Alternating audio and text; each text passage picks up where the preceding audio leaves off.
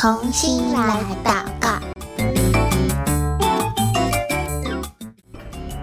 嗨，又到了我们一起用祷告环游世界的时间了。今天的同心来祷告呢，贝克姐姐要跟你继续为俄罗斯北高加索联邦管区的族群来祷告哦。所以手边如果有宣教日影的小朋友，可以帮我翻开二零二三年的九月一号的内容。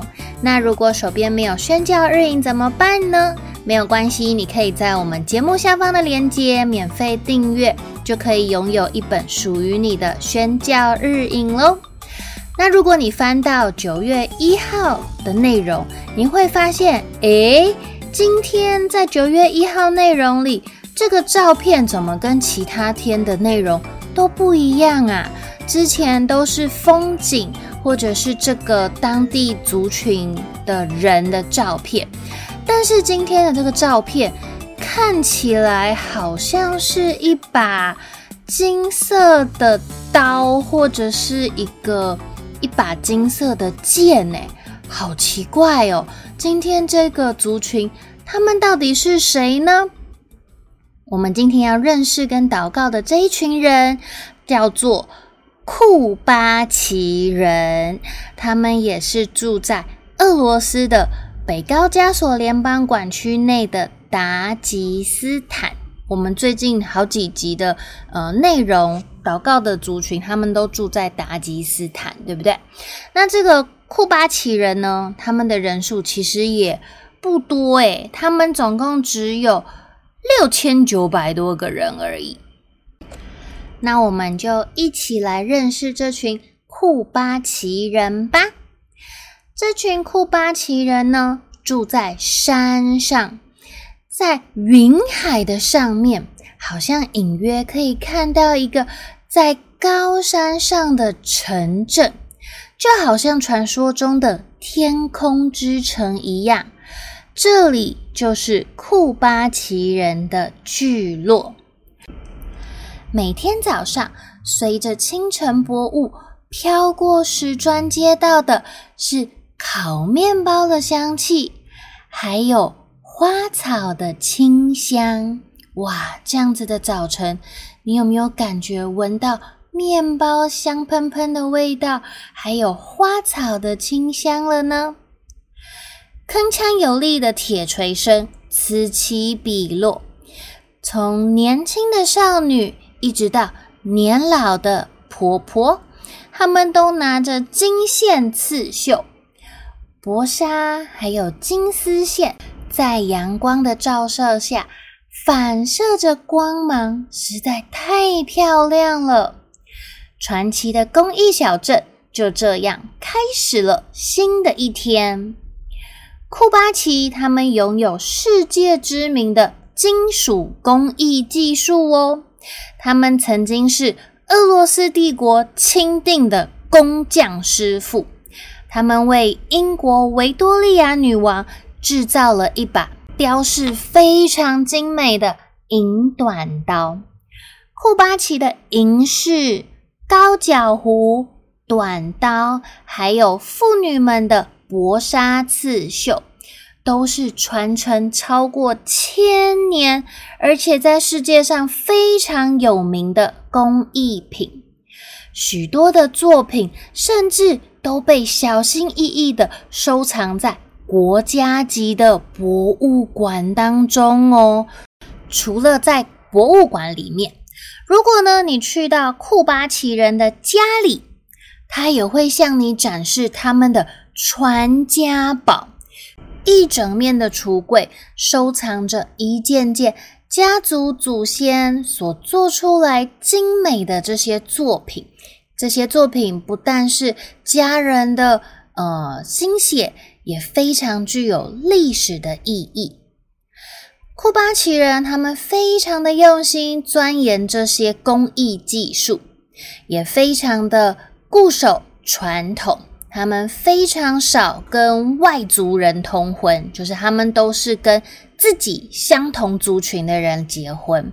他们也非常坚守所信奉的伊斯兰信仰，并且不介入政治还有战争。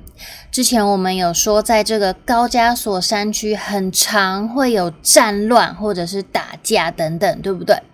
所以在这样子的高加索山区当中，这群库巴奇人凭着他们的一技之长，独自生存在这一个高加索山的群山之中。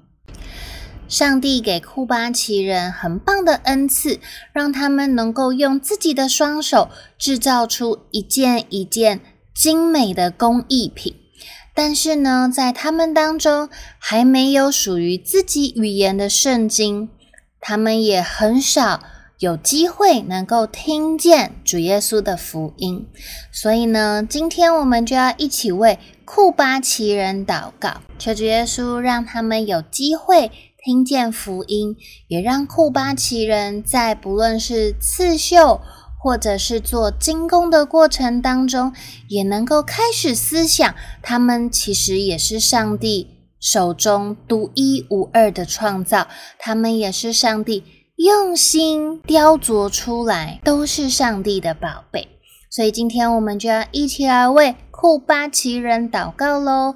那贝壳姐姐邀请你。可以闭上眼睛，等一下贝壳姐姐祷告一句，邀请你也跟着我一起来祷告一句。亲爱的天父，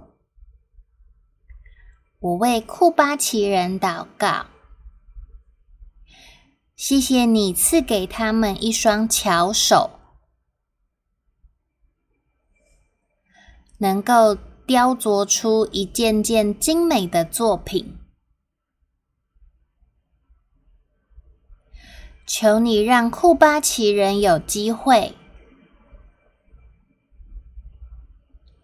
听见你的故事，也在他们的生活中。明白自己是属于你的创造，体会你用心雕琢他们。且感受到你对他们的爱，求你差派宣教士，向库巴奇人分享福音，也打开他们的心，愿意接受你。谢谢主耶稣。听我的祷告，奉主耶稣基督的名求，阿门。在过去的这一个月，我们都持续的在为俄罗斯北高加索联邦管区的族群来祷告。那手边有宣教日影的小朋友，你可能会看见隔壁的八月三十一号，诶，八月三十一号怎么没有族群呢？只有一个空空的表格跟一张照片，是因为我们希望，呃，每一个用宣教日影在祷告的，不论是大人还是小朋友，我们可以在这一天，凭着圣灵带给你的感动，把你的为俄罗斯的祷告写下来。那你可以写在你的宣教日影上，或者呢，如果你是呃看电子版的，你可以去到宣教日影的网站，然后点选八月三十一号那一天的内容，可以把你的祷告用打字的方式在网站上面留言，它就会出现在首页上面哦，也让更多不同国家的人可以看见。